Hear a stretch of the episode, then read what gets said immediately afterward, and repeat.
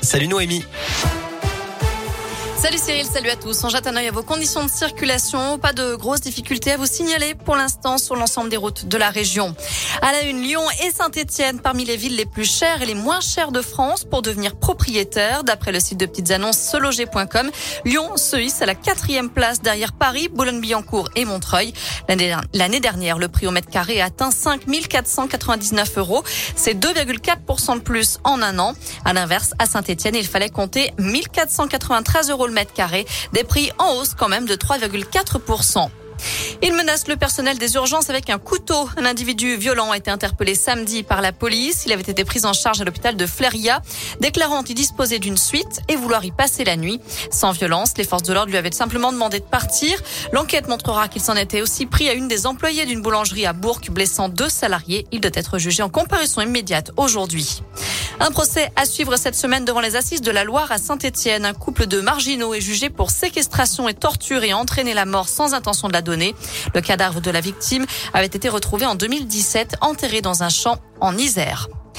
Le Lyonnais Karim Benzema cambriolé en plein match. La maison de la star du Real Madrid et de l'équipe de France a été cambriolée pendant que le joueur disputait un match contre Elche dimanche, d'après la police. Il s'en est rendu compte lorsqu'il est rentré chez lui. Après la rencontre, il a découvert que tout avait été retourné dans sa maison. On ignore pour l'instant le montant du butin.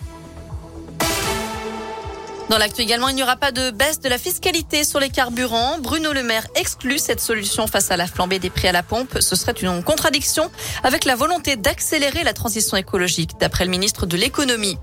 À retenir aussi les suites du décès de Cédric Chouvia, ce livreur mort le 3 janvier 2020 après un contrôle de police à Paris. Une expertise médicale confirme la responsabilité des policiers. Elle met en cause des gestes d'interpellation ayant abouti à une privation très rapide d'oxygène au cerveau. Emmanuel Macron briguera-t-il un second mandat Réponse au prochain épisode. Le chef de l'État en déplacement dans la Creuse a été interrogé aujourd'hui sur une éventuelle candidature à la présidentielle. J'annoncerai ma décision en temps voulu, a répondu le président. François Hollande a fait preuve de beaucoup d'humour, lui. C'est la réaction, en tout cas, d'Anne Hidalgo, la candidate socialiste à la présidentielle, alors que l'ancien chef de l'État n'a pas exclu de se représenter dans la course à l'Élysée. Devant des élèves d'un lycée de la région parisienne, il a indiqué hier qu'il prendrait la parole bientôt. Alors êtes-vous favorable à une candidature de François Hollande? C'est la question du jour sur adescoop.com. Attention, la France conseille à ses ressortissants de reporter leur voyage non essentiel vers l'Ukraine. Ce sont les recommandations du ministère des Affaires étrangères alors que les tensions s'intensifient entre l'Ukraine et la Russie voisine. On termine avec un mot de handball ce soir. L'équipe de France rencontre le Monténégro. C'est à 20h30. Voilà pour l'actu. Côté météo cet après-midi, on a encore de belles éclaircies dans la région. Merci.